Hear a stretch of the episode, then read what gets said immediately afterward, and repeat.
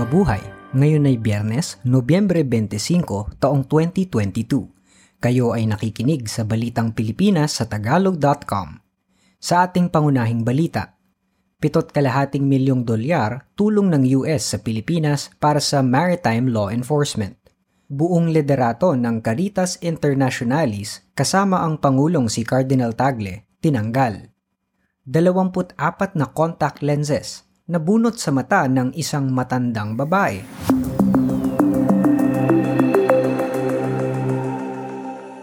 Pito't kalahating milyon o mahigit apat na raan at dalawampung milyong piso ang ibibigay na dagdag na tulong ng Estados Unidos sa Pilipinas para mas mapalakas pa ang pagbabantay at pagpapatupad ng batas sa karagatan.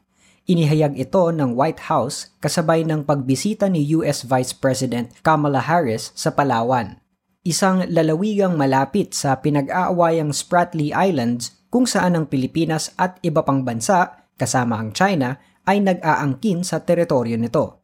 Ang pondo ay makakatulong sa mga ahensyang mahadlangan ang ilegal na pangingisda, pagpapaunlad ng kaalaman sa pag-aari sa karagatan at makakapagbigay ng suporta sa mga paghahanap at pagliligtas kasama sa mga pinag-aawayang South China Sea ayon sa Estados Unidos.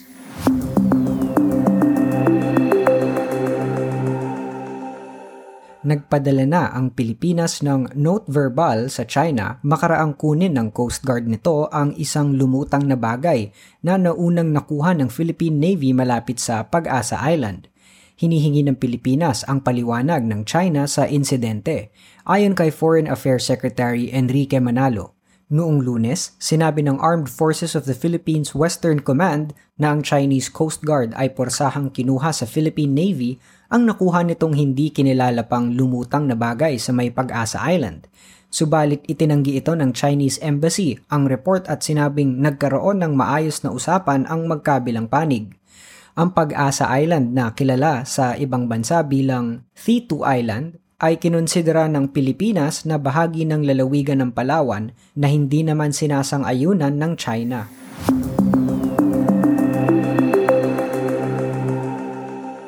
Tinanggal ni Pope Francis ang kabuuan ng mga namumuno sa Catholic Charity Network sa Caritas Internationalis kasama ang pangulo nitong si Cardinal Luis Antonio Tagle. Nagtalaga ang Papa ng pansamantalang administrador makaraang ibunyag ng mga eksperto sa labas na may pagkukulang sa pamamahala at pamamaraan dito. Ang sopresang hakbangin na inanunsyo ng Vatican sa isang pahayag ay nagtatanggal sa pamunuan ng organisasyon, isang federasyon ng isandaan at anim na dalawang Catholic Relief Development at Social Organization na nagsasagawa ng operasyon sa dalawang daang bansa. Sa kautosang inilabas ng Papa, mananatiling nagtatrabaho si Tagle sa Caritas Internationalis at aalalayan nito ang bagong talagang pansamantalang administrador na si Pierre Francesco Pinelli, dating Renewable Energy Executive at Bain Consultant na sinanay ng mga Jesuits. Ayon sa panel ng mga independent experts na kinomisyon ng Dicastery for Promoting Integral Human Development o D P I H D ng Vatican, wala namang ebidensyang may nakadispalko ng pera o hindi kanais-nais na ginawang sexual, subalit may ilang importanteng usapin at larangan ang kinailangang pagtuunan ng atensyon. Ang tunay na problema ayon sa report ay nasa pamamahala at patakaran na nakaapekto sa team spirit at moral ng staff. Ang Caritas Internationalis ay may kitang mahigit sa limang milyong euro o limang milyon at isang daan at tatlumpung libong dolyar noong twenty twenty. Samantala, ipinagtanggol naman ni Tagle, dating arsobispo ng Maynila, ang desisyon ni Pope Francis na paigsiin ang kanyang termino bilang presidente ng Caritas Internationalis. Sinabi ni Tagle na ang desisyon ng Papa ay resulta ng maingat at independyenteng pag-aaral. Ito ang ikalawang termino ni Tagle bilang presidente ng Caritas at magtatapos sana ang kanyang termino sa Mayo taong twenty twenty-three.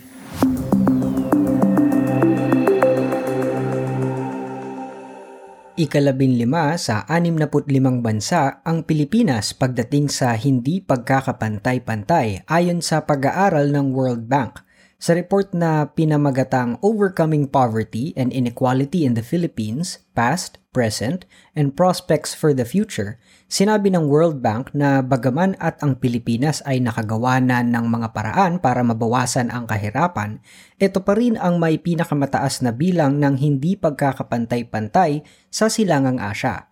Sa Income Gini Coefficient, isang pagsusukat sa hindi pagkakapantay-pantay ng kita mula sa zero hanggang one, kung saan ang zero ang representante ng kabuoang income equality, nasa forty-two point three percent ang Pilipinas noong twenty eighteen na nagpapakitang ito ang may pinakamataas na bilang ng mga hindi pantay-pantay ang kita sa Silangang Asya. Sinabi ng World Bank na ang pagbangon din sa Pilipinas mula sa pandemya ng COVID nineteen ay hindi pantay, kung saan ang mga pinakamahirap ay hindi pa rin nakakabangon ng husto at nababawi ang kanilang nawalang kita.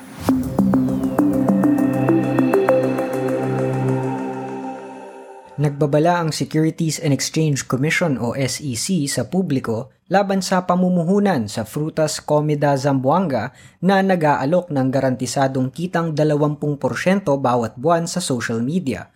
Sa isang paalalang ipinalabas noong Nobyembre twenty-four, nagbabala ang S E C sa pag-iimbita para mamuhunan sa Frutas Comida dahil hindi naman nakakuha ng tamang rehistrasyon ang grupo sa S E C.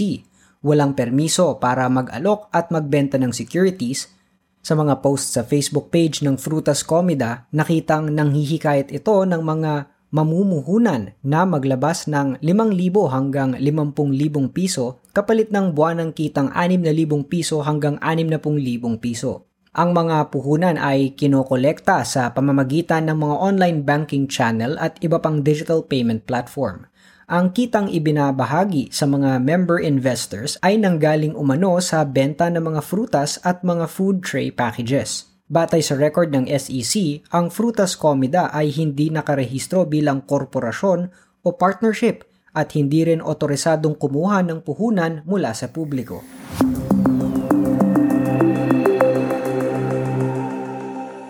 Tiniyak ng Bureau of Customs na ihahatid nila ang mga abandonadong balikbayan boxes sa mga pamilyang naghihintay dito sa kalagitnaan ng Disyembre. Ito ay makaraang mabigo ang ilang shipping companies sa pagpapadala ng mga ito sa dapat ay tatanggap. Napag-alaman na may ilang international shipping scam na nangyayari kung saan ang mga freight forwarders sa ibayong dagat ay naniningil ng processing fee sa mga overseas Filipino workers. Pero hindi ito natatanggap ng mga lokal na freight forwarder sa Pilipinas, dahilan upang hindi ma-deliver ang mga dumadating na balikbayan boxes. Base sa data ng Bureau of Customs, thirty-eight container ng balikbayan boxes ang inabandona ng mga consolidators at deconsolidators mula pa noong Agosto twenty twenty-one hanggang Hulyo twenty twenty-two. Sa isang naunang press conference noong Oktubre, inanunsyo ng B O C na ang lahat ng abandonadong packages na dinala ng Island Gabayan Express Cargo at All-Win Balikbayan Cargo ay direkta nang ihahatid sa mga pamilya ng O F Ws.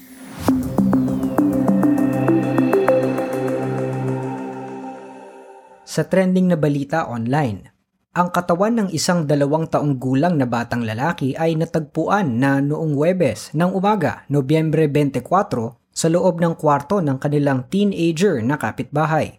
Ang bata ay nawala noong Miyerkules, Nobyembre twenty-tres, habang naglalaro sa harap ng tahanan ng kanyang mga lolo at lola sa Barangay Green Village, Concepcion, Tarlac. Mismong ang labing-anim na taong gulang na high school student ang tumawag ng atensyon ng mga magulang ng bata at ng kanyang pamilya na nasa kwarto niya ang bata.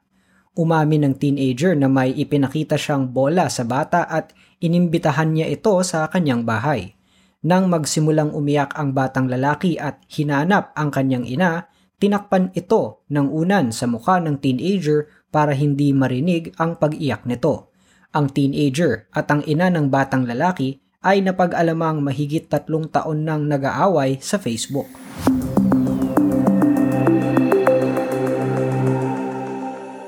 Sa balita sa palakasan, mapupuwersa ang basketbolistang si Jason Castro na huwag nang maglaro hanggang sa pagtatapos ng P B A Commissioner's Cup. Ang dalawang beses na P B A Finals M V P ay napuwersa sa bukong-bukong sa laro nito sa T N T laban sa Barangay Ginebra. Una rito, sumang-ayon na si Castro na mananatili sa T N T hanggang sa taong twenty twenty-five.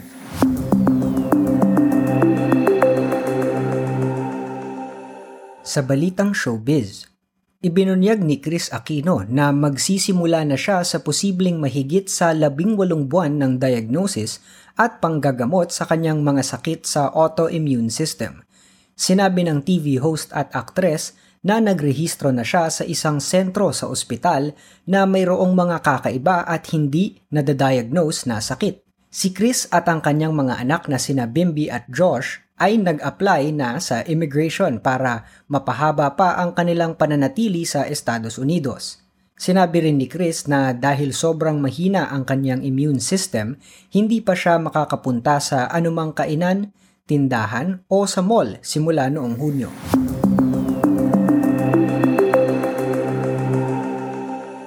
Sa balitang kakaiba, isang Amerikana ang nagreklamo na masakit lagi ang kanyang mata. Nang siyasatin ng ophthalmologist ang mata ng babaeng taga-California, nakitang mayroon nakasiksik na twenty-three contact lenses sa itaas ng kanyang kanang mata sa natatakpan ng talukap. Sinabi ni Doctor Caterina Cortiva na sa twenty taon niyang pagiging doktor, ngayon lang siya nakakita ng ganitong pangyayari. Ang babaeng pasyente ay nasa sixty anyos pataas na at araw-araw na nagsusuot ng contact lenses.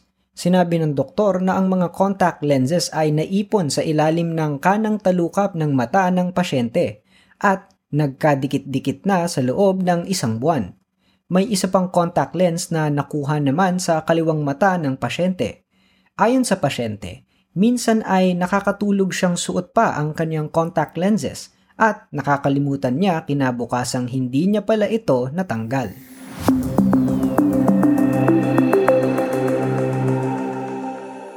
At yan ang kabuuan ng ating mga balita ngayong Nobyembre twenty-five, twenty twenty-two para sa Tagalog dot com.